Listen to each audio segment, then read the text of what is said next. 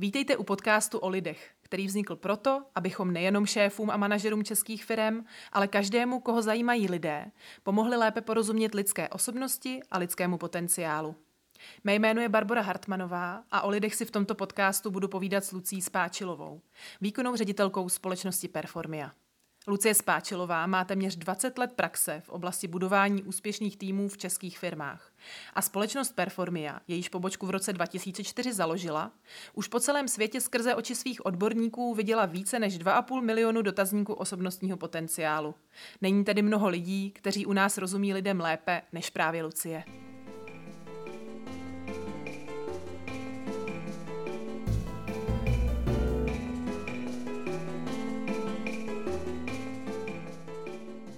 Tak, ahoj Luci. Ahoj. Vítám tě u několikátého dílu našeho podcastu. A já se dneska chci pustit do tématu, který je uh, tobě uh, určitě hodně blízký a kterým se vlastně zabýváme dnes a denně. A je to pohovor. A není to jenom jako, že jak ho vést, ale možná i jak ho nevést. Uvidíme, k čemu se dostaneme. Dobře. Uh, Pojďme na to teda. Jo, vzala jsem ten pohovor, protože samozřejmě, když chceme řešit lidi a uh, nemáme je ve firmě, tak je nejdřív musíme nabrat a to bohužel jinak, jinak nejde než přes pohovor. Takže pr- prostě vlastně takhle to souvisí. Tak um, existuje strašná halda rad na to, jak na pohovor pro kandidáty, pro uchazeče. Jo. Uh, když si zadáš, uh, jak se připravit na pohovor do Google, tak ti vyjede dvě stě devadesát šest tisíc různých uh, výsledků. Což se přiznám, že jsem teda neprošla všechny, jo, to bych nedala, ale je toho fakt hodně. Už méně rad existuje pro personalisty a řekla bych, že velmi málo rad, které jsou fakt jako praktický. Jo. Zase z toho, já už trošku mám ten náš jakoby pohled, takže už to jako vidím, že některý jsou fakt jako, že nevím, co z toho teda chudáci jako ví. Uh, takže bych se na to chtěla podívat. Uh, jako z toho hlediska, aby jsme se podívali na největší jako chyby vlastně na tom pohovoru, nebo co vlastně nám vůbec nepomůže, i když to tam jako děláme, i když se na to ptáme a tak, jo, z toho našeho hlediska.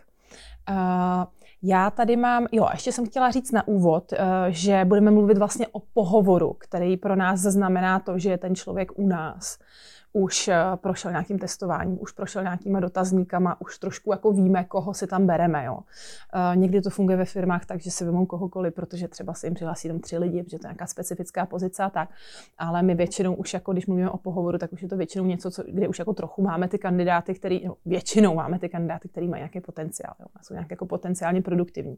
Určitě neveme, nevememe celý ten výběr okolo toho, jako jak to udělat před pohovorem a po pohovoru, tak to prostě to, na to máme několika denní seminář, to bychom asi nezvládli.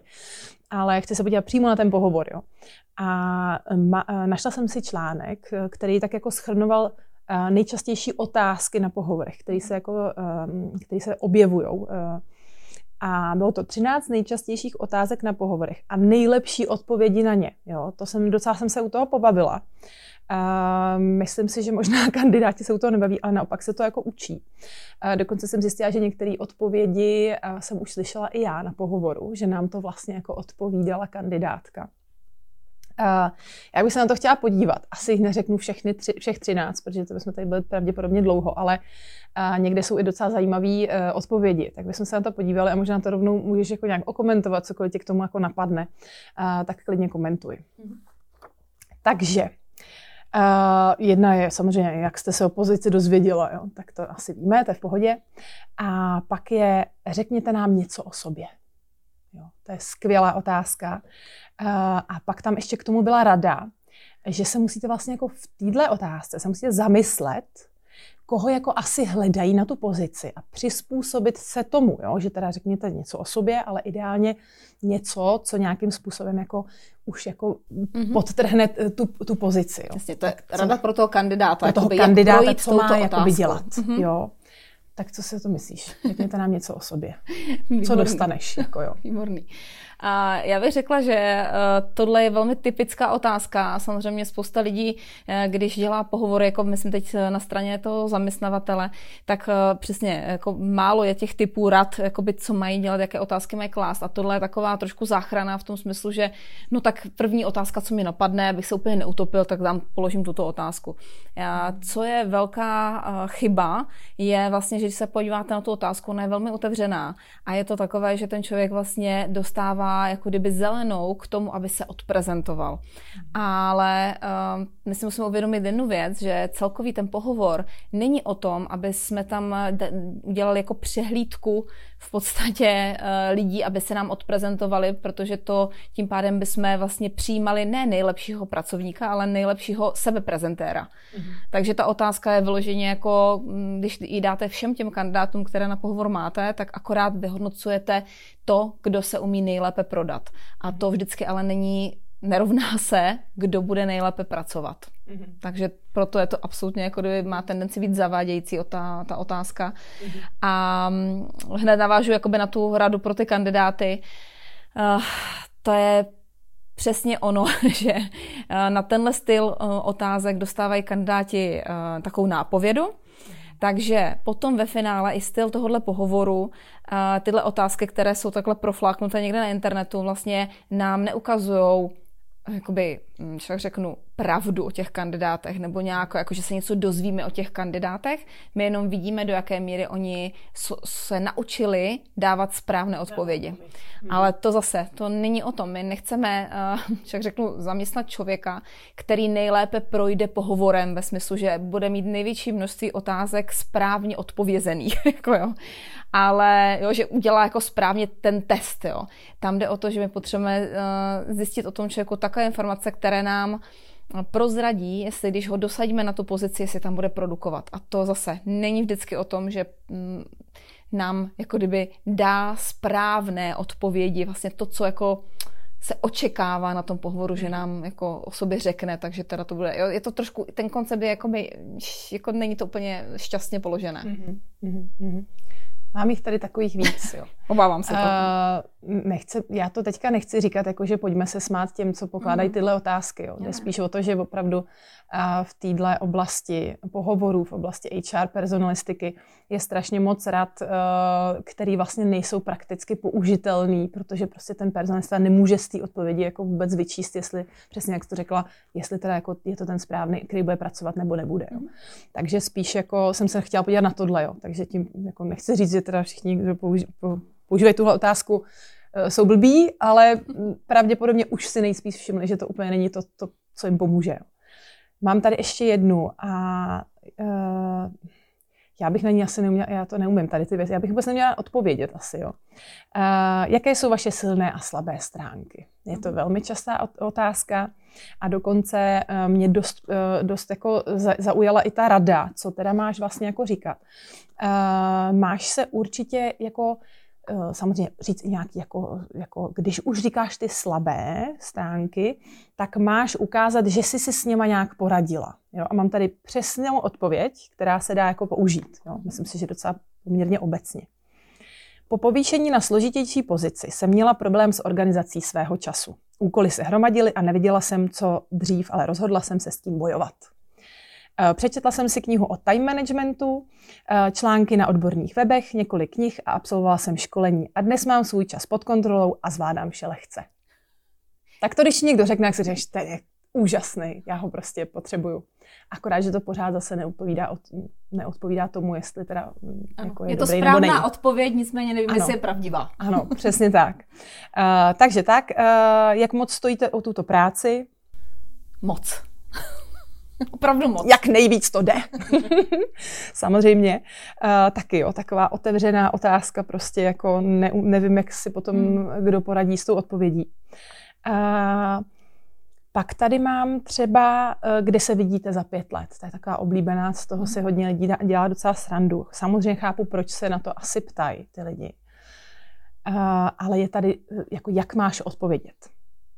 Myslím, že bych lhala, kdybych řekla, že plánuji tak daleko do budoucnosti. Naučila jsem se, že je mnohem důležitější umět reagovat na změny, než se držet za každou cenu svých plánů a cílů. Takže takhle by se mělo odpovědět. A teď jako co s tím? Jo. Proč vlastně my se ptáme na to, kde se vidíte za pět let? Co nám to řekne? Hmm. Uh, já myslím, že ten důvod, proč se na to někdo ptá, jednak samozřejmě kromě těch, že neví, co se ptát a najdou si to jako v top otázkách, tak se na to ptají. To je trošku jako jedna skupina lidí, ale druhá, pokud fakt to někoho zajímá, že se ptá opravdu se zájmem toho kandidáta, že kde, kde se vidí za pět let, nebo jakoby jak, jak plánuje to svoji budoucnost, je samozřejmě uh, dozvědět se to, jestli ten člověk třeba nezamýšlí se v té práci jenom chvilku ohřát, nebo jenom prostě se trvat jenom chvíli a pak vlastně odejít, pak jít dál někam, prostě tu svoji kariéru nebo tu svoji budoucnost vlastně vidí jinde, než jako součástí té firmy, do které se hlásí. Ono to někdy tak může být, asi ty personalisti nebo někdo, kdo dělá ty pohovory, může mít za sebou takovou zkušenost, že přijme někoho, vytrénujou ho, ten člověk jenom se zapracuje, dostává se do fáze, kdy opravdu je teda užitečným, stabilním bodem v té, v té svoji práci. A v tu chvíli ten člověk třeba přichází s tím, že se rozhodl změnit kariéru nebo, nebo odcestovat někam a tak dále. A to je velmi bolestivé, protože ta firma měla s tím hromadu nákladů, hromadu práce a proto samozřejmě ta reakce v následném výběrovém řízení je, že se víc zajímají o to, co ten člověk plánuje do budoucna. Jestli náhodou nemá nějakou myšlenku ohledně toho, že chce pokračovat daným studiem nebo že chce odcestovat nebo že um, jeho snem je prostě mít vlastní hospodu a tím pádem jakoby ta jeho budoucnost se jaksi nestotožňuje uh, s tím zůstat v té firmě. Ale takže to může být někdy ten důvod, proč kladou tuto otázku a ten důvod je, jako je legitimní, je to logické, ale na druhé straně, co my můžeme vědět, je, že je naivní si myslet, že vždycky nám všichni kandidáti řeknou pravdu. Mm. Že tak jako v těch jiných otázkách, co už si i přečetla, že kandidát má tendenci, jako kdyby můžeme říct, že ty otázky na tom pohovoru nebo ten personalista je vlastně bariéra v tom získat tu práci. On ji musí překonat nějakým způsobem. Takže on, málo který ten kandidát je tak k sobě a k té, k tomu, k té druhé straně, tomu potenciálnímu zaměstnavateli tak upřímný, že bude opravdu jakoby velmi otevřeně hovořit o tom, jaké má tři nejhorší vlastnosti, jako, jo, že, jako, že má takovou sebereflexi, aby to i tak jako vůbec pojmenoval. A, a i že bude prostě takhle otevřeně prostě opravdu komunikovat o různých věcech. A je dost časté, že prostě když ten člověk chce získat tu práci, tak nějakým způsobem um, jakoby přemýšlí nad tím, co má říkat, jaké jsou ty potenciálně správné odpovědi, které by měly zaznít, aby vlastně jako kdyby dostal za jedna. Jo, že je to trošku jiná poloha, než jako hledáme člověka, který nám tady bude pasovat, kde se potkáme jako ve smyslu té nabídky a poptávky, že to jakoby zapasuje, ale je to spíš ve formě, jako je tady nějaký test, nějaká zkouška, kterou musím projít. Hmm. A to znamená mít dostatek správných odpovědí. Ale to je stále prostě ta špatná hra, jakoby, ne ta hmm. úplně ideální hra. No, takže proto se na to ptají, dává to smysl, ale vlastně ty odpovědi, které získávají, jsou přesně spíš ty jako v uvozovkách správné odpovědi, které umožní tomu kandidátovi pokračovat dál v tom, v tom výběru, ale častokrát nemusí být jakoby pravdivé, nebo nemusí to být něco, co ten, kdo vede ten pohovor, vlastně vyhodnotí správně. Mm-hmm. No. Mm-hmm. Takže to je ten zádrhel. Jo, jo, rozhodně. Uh, napadla mě jedna otázka, já ji jako po, pokládám, teď vlastně jsme měli výběrový řízení ke mně do týmu, já ji jako ráda pokládám, ale úplně jsem se na ní krásně o, otestovala to, že vlastně vůbec nevím, co mám dělat s tou odpovědí. Protože jedna věc je, že třeba i někdo, kdo by uh, chtěl říct pravdu, tak se bojí teď, a teď, když to řeknu jako blbě, tak vlastně, jo, tak se to tam snaží nějak napasovat. A já se vždycky ptám, já jsem v Performě devět let, umíte si představit, že byste tady byla devět let? Jako, tak to jako vychrlím, ale vlastně zjist, jsem zjistila, že jako, já nevím, jo, jako položila jsem to, nevím, asi deseti lidem a prostě vlastně nedokážu z toho výsledku říct, že jako jo, tenhle člověk by tady zůstal a tenhle ne, protože prostě nevím, jo. A on to možná taky nevěděl v tu chvíli. Já jsem to taky nevěděla, jo. Takže já jim pak vždycky řeknu, ale já jsem to vlastně na začátku taky nevěděla, že tady budu tak dlouho, jo. Víš co, tato otázka je spíš možná vhodná, nebo Ty, se, ty to děláš tak, že to oznámíš formou otázky, ale v podstatě, kdyby ses neptala, jakoby, jestli si umí představit, ale jenom řekla, já jsem tady například devět let, hmm. a, tak a podotkla bys, že i další lidé jsou tady poměrně dlouho, tak to je právě vhled do nějaké jakoby, firmní kultury, jako, jo, kterou vlastně necháš ochutnat trošičku, což bylo v našem předcházejícím uh, podcastu nebo díle. A, takže jako kdyby, není to špatné dát tu informaci hmm. a možná sledovat nějakou reakci, ale je fakt, že pokud to položíš jako otázku, uh, ten člověk chápe, že když si tam dlouho, takže když tak řeknu, by si ráda slyšela, aby řekl něco na ten způsob, že si to umí taky představit. Jo, že jako to bude v tom větším souhlasu, než kdyby řekl, ježiš, devět let, no to bych nikde nemohla být takhle dlouho. Že na sebe neprásne, že no, přemýšlím, že maximálně rok a pak půjdu někam jinam, jo? Že, tak, jako, že to jo. Nikdo většinou neřekne, jako, jestli tak velmi výjimečně a i tak vlastně bychom řekli, že ten, kdo to takhle upřímně řekne, tak je možná ten nejlepší kandidát ze všech, protože asi máte někoho, kdo vám říká upřímně pravdu, jako, jo? A ten zbytek prostě, jo, pokud to tak není a fakt to nemyslí vážně, tak, tak možná lžou, jo? Takže pořád je to přesně takové, jako rozpačité. Vlastně nevíš, co s tou odpovědí, přesně tak. Uh... Pak tady mám teda ještě otázku, chcete se vy nás na něco zeptat a to znamená, to jako nahráváš tomu kandidátovi a jsou tady právě dvě otázky, který, který mě řekla vyloženě jedna z kandidátek. A jsem říkala, aha, tyjo, tohle jsem někde slyšela. Jaké hlavní úkoly bych měla splnit během prvního měsíce? To se nás ptala. A jakých výsledků bych měla dosáhnout během zkušební doby? Jo, takže možná, že jo, pozor, jestli slyšíte nějaké takovéhle otázky, je možné, že to si někde přečetli. Mimochodem, tady ten článek uh, má jedenáct tisíc tři sta padesát šest přečtení, mm-hmm. takže uh, pokud si to kandidáti přečtou, tak asi je jich docela hodně, kteří jsou jako natrénovaný. A pak tady mám ještě takový jako spíš uh, navíc. Uh, jak dobře pracujete pod tlakem? Co s takovouhle otázkou? Asi neřeknu, že špatně, ne? No, no velmi dobře. Velmi dobře pracuji no, pod tlakem. Ne, jo, jo, jako já zase chápu ty myšlenkové pochody, proč jakože, jo, zaměstnavatel vyhodnocuje. Propustili jsme podle z posledního člověka, protože ta práce je velmi jako náročná, člověk často pracuje pod tlakem, takže jako otázka logická na toho kandidáta je, jako jestli, jo, jak, jak pracuje pod tlakem. Jenomže pořád tam řešíme tu samou věc do kolečka. Jedna věc je, že i kdyby ty kandidáti rádo by chtěli odpovídat jako upřímně, málo kdo má takovou schopnost sebereflexe, aby dokázal sebe ohodnotit i ve souvislosti vlastně s ostatníma, protože když chceš ohodnotit, jak pracuješ pod tlakem, tak ty vidíš, možná vnímáš sám sebe, ale nevíš, jestli to je, jestli ta, ten, to, ta tvoje schopnost zvládat ten tlak je jako střední, dobrá, slabá, jaká je ta úroveň. Můžeš to možná, jako, že se třeba řekneš, fajn, zvládám toho víc než moji nějací známí a, a kolegové, anebo míň, nějak to můžeš posoudit, ale zase musíš mít velmi jako, tu sebereflexi jakoby na velmi jako, vysoké úrovni, být si vědomá jakoby, toho, aby si dokázala odpovědět jinak. Pokud to tam nemáš, tak a třeba zároveň prostě nemáš, takže prostě řekneš nějakou obecnou, obecně přístupnou, jako přiměřenou odpověď, abys teda jakoby odpověděla na otázku a nepoškodila si se jako v očích toho tazatele. A nebo i kdyby si, si byla jistá, že zvládáš ten, ten tlak špatně, tak ale víš, že přesně tato otázka, ta odpověď na tu otázku je ta křižovatka, jestli jdeš dál, anebo končíš. Tak prostě tu odpověď dáš tak, aby prostě si pokračovala dál, pokud prostě ten záměr máš získat to místo. Takže to je pořád vlastně ten samý styl um, toho pohovoru, který vlastně jako kdyby nefunguje ve finále. Nehledě na to, že vlastně jako nevíš, jak moc, co znamená ten tlak, že jo? Jako, že pro něk, pro každýho je něco jiného, takže on to může vnímat jako, že to zvládá, ale přitom vlastně třeba ten, ten personalista má na, na mysli něco úplně jiného. Já bych možná v, týhle, v tomhle případě, kdybych fakt jako měla asi ověřit, jako jestli ten člověk umí pod tlakem pracovat, tak bych mu dala nějaký rychlý úkol, řekla bych, máte na to dvě minuty a, a aspoň bych trošku jako viděla, jestli teda se vystresuje, nebo co se bude dít. Jako, určitě, určitě. Pravděpodobně, nebo jak třeba tohle ověřit hmm. zrovna?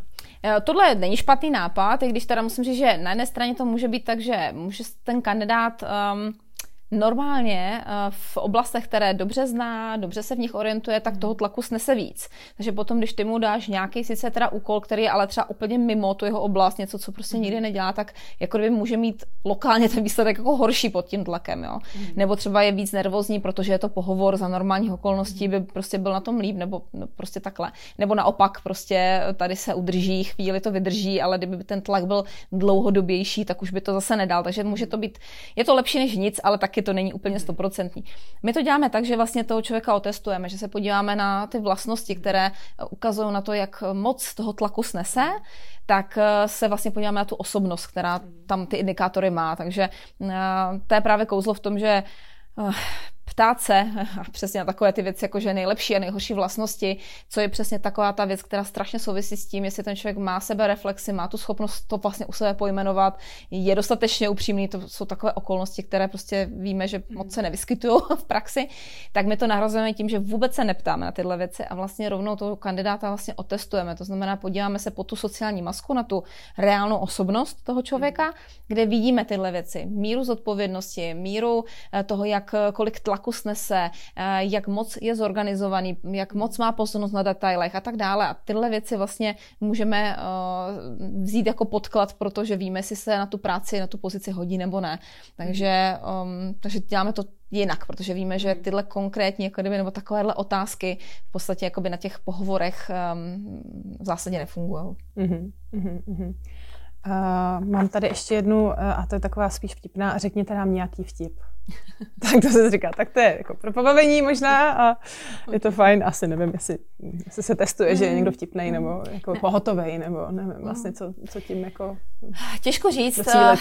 Jako takhle, já musím říct, že spousta klientů, když se s nima bavím, šéfů firm, kteří dělají pohovory, častokrát říkají, že vlastně hodně jim záleží na takovém nějakém prvním dojmu. Prostě to, jak ten člověk, když jako komunikuje, tak nějakým způsobem, jak na ně působí. A ono, na jedné straně já to chápu a samozřejmě ty otázky, které jsou hodně otevřené, jsou o tom, že vyzývají toho kandidáta, aby se odprezentoval, aby hodně mluvil. Takže vlastně člověk tím, že hodně mluví, nechá na své působit vlastně mm, to, co vyzařuje vlastně z toho kandidáta. Ale pak vlastně teda opravdu dává jenom na tu osobní sympatii. Jestli se mi líbí ten člověk, jestli to, co říká a jak říká, jak komunikuje, jak je živý v té komunikaci, jak je barvitý, jak prostě to všechno jako, jo, jak, jak se u toho tváří třeba a tak, tak to na mě nějakým způsobem působí. Jo, a pokud se mi líbí, tak vlastně má plusové body a pak mi prochází tím pohovorem. Ale my víme jednu věc, že spousta lidí, kteří dokážou být velmi žoviální, mají Tu, ten dar prostě hovořit, mluvit s kýmkoliv, říct spatra vtip, um, prostě být v jakékoliv situaci, prostě najít tu správnou odpověď, takovou tu sympatickou. Mm-hmm. Ne vždycky jsou to ti nejproduktivnější jedinci. Je spousta mm-hmm. lidí, kteří jsou velmi výkonní, velmi šikovní, ale na takovém stylu pohovoru by vypadal jako šedá myš, jako někdo, jako nezajímavý kandidát, mm-hmm. který zůstává nepovšimnutý. Mm-hmm. Právě díky tomu, že ho v tom dojmu vlastně předběhne někdo úplně jiný, ale možná někdo, kdo Um, jako není přínosný ani z třetiny. No. A to je vlastně ta největší chyba, kterou my pozorujeme při těch uh, standardních pohovorech, mm. které prostě se, se děl, dějí. A to je samozřejmě i něco, s čím my tak trochu bojujeme a vnášíme mm. do toho um, něco jiného, nějakou, aby to fungovalo. Nějakou praxi. Ano. Uh, řekla bys teda, že tohle je asi ta nejdůležitě, jako největší chyba u těch pohovorů, ten dojem, jako dávání na ten dojem. Určitě, jo, určitě. Já jsem se dočetla nějakou radu od personalistky, která, nebo ona se vyjadřovala k tomu, jak jako funguje s tím prvním dojmem, s intuicí a nějakýma jako řeč, řečí těla. A napsala tam, sleduji to již při domluvání schůzky, jak zní v telefonu, jaký přístup má k dochvilnosti, jak se připravil, jak vystupuje, na co se ptá a proč, co ho zajímá, a to včetně tónu, hlasu, mimiky, gest. To vám dá spoustu vodítek, zda kandidát do týmu zapadne. Mm-hmm. Možná jo, jakoby, jestli zapadne, že si si budem jako rozumět, že jo, to, to vlastně může být na tohleto, dejme tomu. Víš co, jo, jako takhle, já bych určitě to neignorovala, no. Definitivně bych neignorovala ten, když mám z toho kandidáta fakt špatný dojem, neignorujte ty dojmy, jo, ne, neignorujte to, ten šestý smysl, který spousta lidí má, a samozřejmě vám k tomu může napovědět nějaký, jakože nějaký gesto, nějaký styl řeči a tak dále, prostě to určitě ano, ale nedávala bych to určitě jako jediný parametr. Protože sice vemete někoho, kdo přesně neskaží žádnou legraci, je velmi příjemný v projevu a tak dále. A určitě na vánoční večírku bude perlit.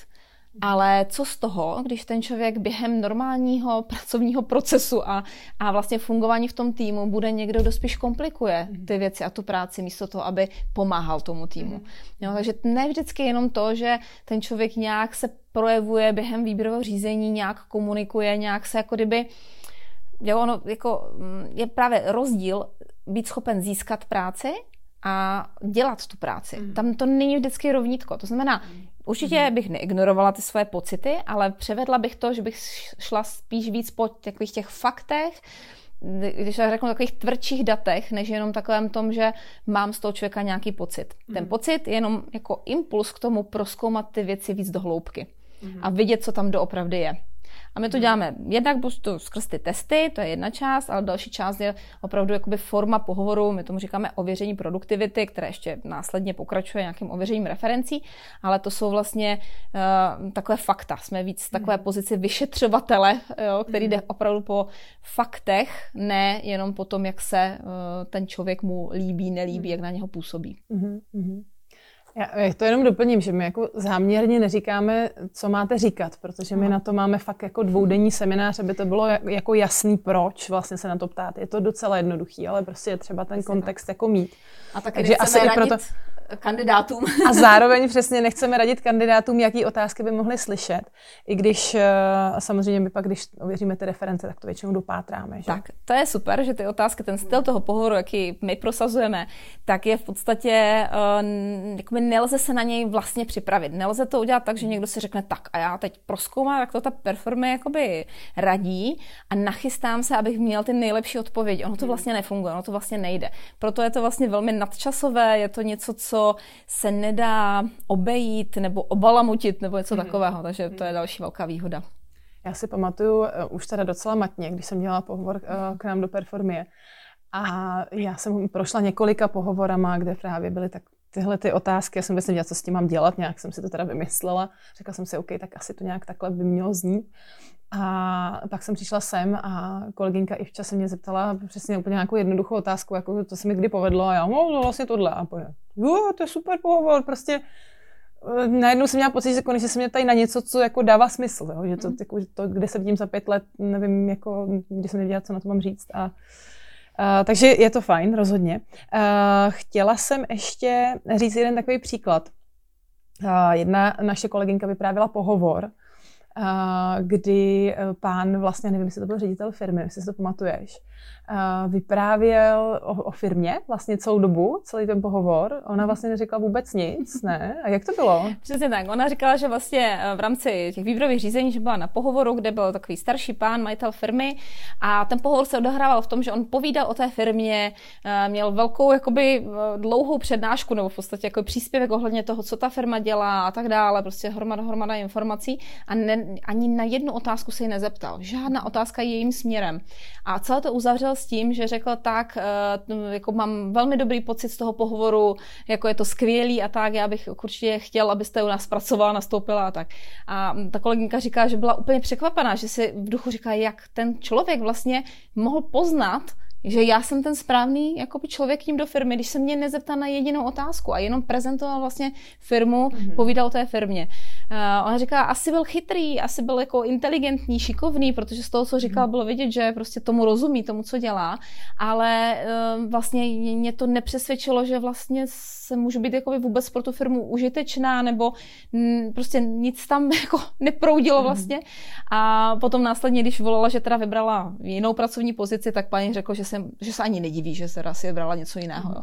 Takže to je taková velká marnost, jako když, když ten pohovor je vlastně úplně jako veden takovou jako úplně jinou cestou, že tady jsme probírali nějaké špatné otázky nebo ne úplně funkční otázky, mm. ale možná ještě základnější je, že vůbec mít opravdu zájem o toho kandidáta. Ne snažit se udělat zajímavou tu firmu, to znamená povídat jenom o tom, o tom, co ta firma teda dělá a jak dělá do všech těch detailů, ale opravdu stále se zajímat o toho kandidáta a vyptávat se ho, ale samozřejmě bylo by dobré na nějaké smysluplné otázky.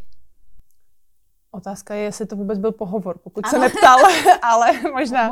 Ale jo, já, já tomu rozumím, protože pokud je to firma, která třeba někoho hledá, má málo kandidátů, tak se snaží spíš jako prezentovat tu firmu a dostat ty lidi k sobě. Ale tady zase vlastně vzniká obří prostor právě pro ty lidi, kteří se umí prezentovat nebo kteří prostě chtějí proklouznout do nějaké firmy a, a vlastně vůbec třeba i ty výsledky ani ne, nemít nebo moc nepracovat. Že jo? Takže Přesně to tak. Jako určitě bych na to dal pozor. Uh, já se chci, já tady mám ještě jako spoustu věcí, já nechci to úplně dělat dlouhý, ale uh, jedna důležitá věc a to je, že velmi často už vlastně v inzerci se setkáváme s tím, že firmy očekávají praxi, očekávají nějaké vzdělání v nějaké oblasti a tak. Mm-hmm. Pojďme se podívat možná na to, jak to tam mm-hmm. má být. Já mám jako jednu otázku, je, jestli je vždycky nutné mít tu odbornou praxi a odborné vzdělání, jestli jako, jak to pozoruješ ty. Mm-hmm. A druhá je, jakoby, jak to případně ověřit, pokud tam je nějaká věc, kterou potřebuji, aby ten člověk uměl, tak jestli jako náhodou tam není třeba jiná cesta, než to, že tam má napsaný vš v oboru. Určitě. Uh, tak tohle teda velké téma, já bych skoro hlasala pro to, aby jsme ho udělali zvlášť. Ale velmi stručně, já bych řekla, že uh, tak asi, jak, jak jsi to se položila tu otázku, tak uh, asi jsem se trošku odpověděla. Jsem se trošku odpověděla. Je to tak, vydáme v inzerátech v českých jako firmách, nebo tam, jak kde se hledá v Čechách, um, velmi často velmi vysoké požadavky na délku praxe, konkrétní vzdělání, nějakou úroveň doloženou prostě oficiálním vzděláním a tak. A předpokládá se, že vlastně uh, tam budou znalosti. To znamená, že ten člověk, který má to vzdělání, má tu délku praxe, je schopen něco dělat v tomhle oboru, v téhle oblasti, doka- dokáže prostě ty věci prakticky dělat. A ten předpoklad ale je velmi často mylný. A to je něco, co možná posluchači vidí z praxe, že to, že někdo má nějakou školu, má nějaké oficiální vzdělání nebo dokonce někde prakticky byl na nějaké pozici, ještě neznamená, že je v tom ohledu dobrý. To znamená, že má dobré výsledky. Nejenom, že o tom něco slyšel nebo že rozumí nějakým pojmům, ale že opravdu dokáže udělat v tom ohledu dobrou práci.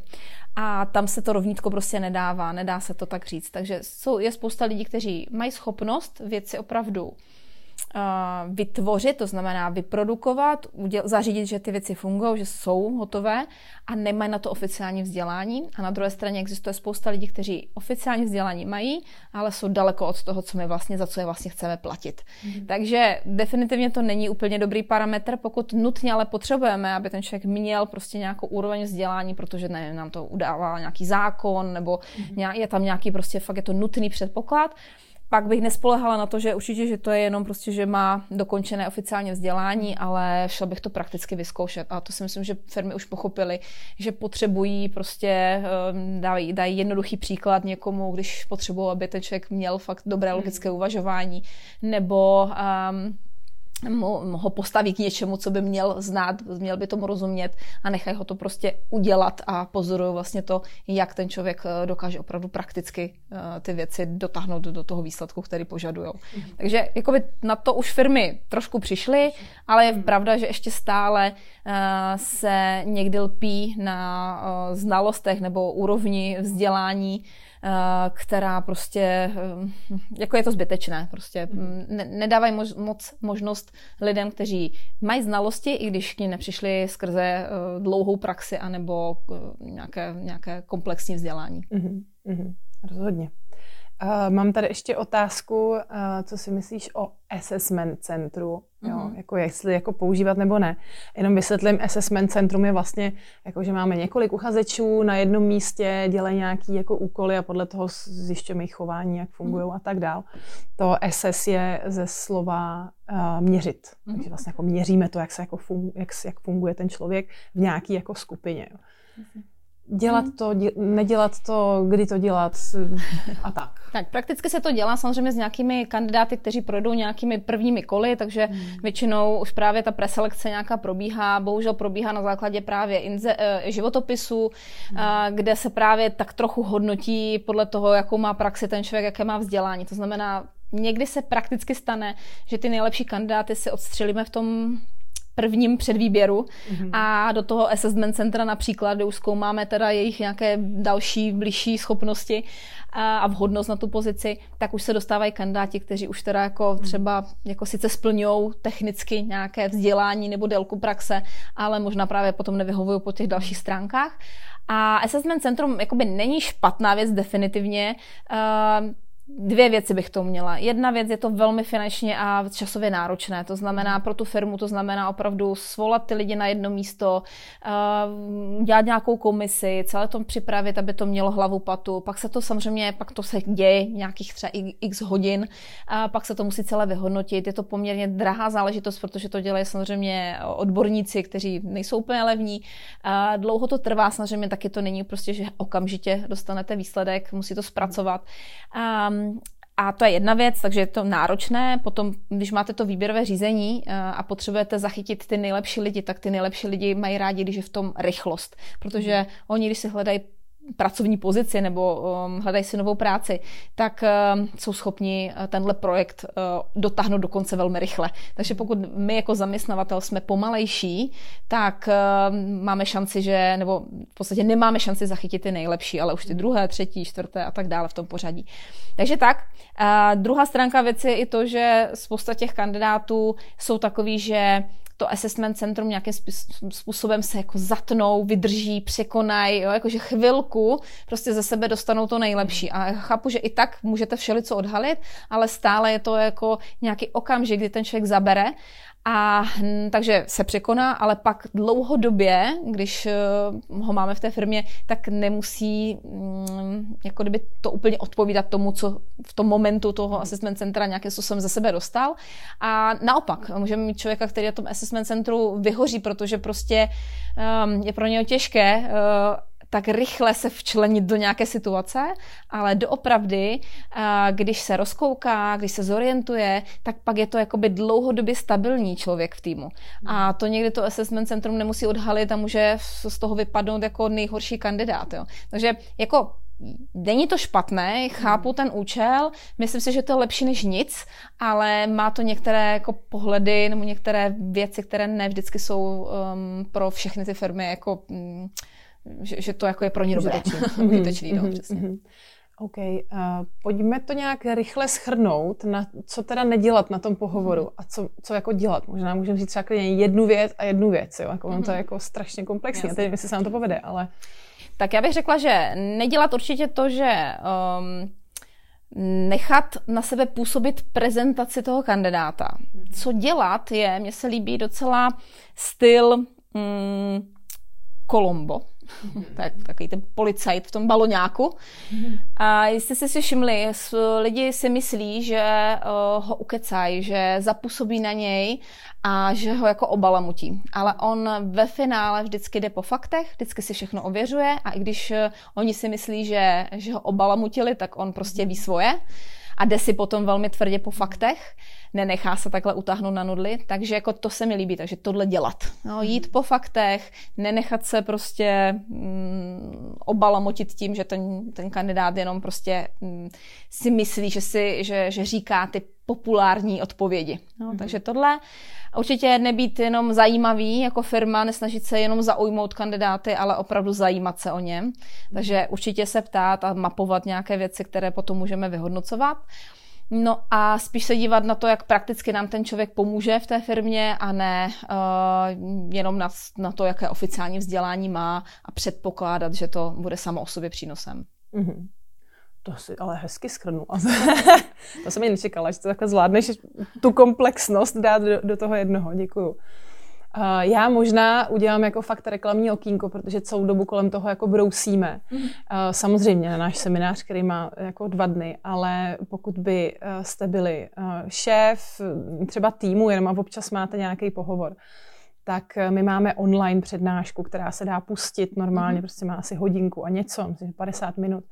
A je tam prostě nějaký částečný návod, jak na to a čeho si všímat. Tak možná tohle to bych doporučila, máme to na našich webových stránkách. Určitě se na to podívejte, protože to rozhodně stojí za to, protože když si potom vemete někoho šikovného do toho týmu, tak je to jako velká pomoc. A naopak, když si vemete někoho, kdo jako vypadá, že je skvělý a je to s ním těžký, tak je to velká nepomoc. Jo? Určitě. Hodinka času za to stojí. Ano, rozhodně. Tak dobře. Jo, tak moc děkuju. Taky děkuju.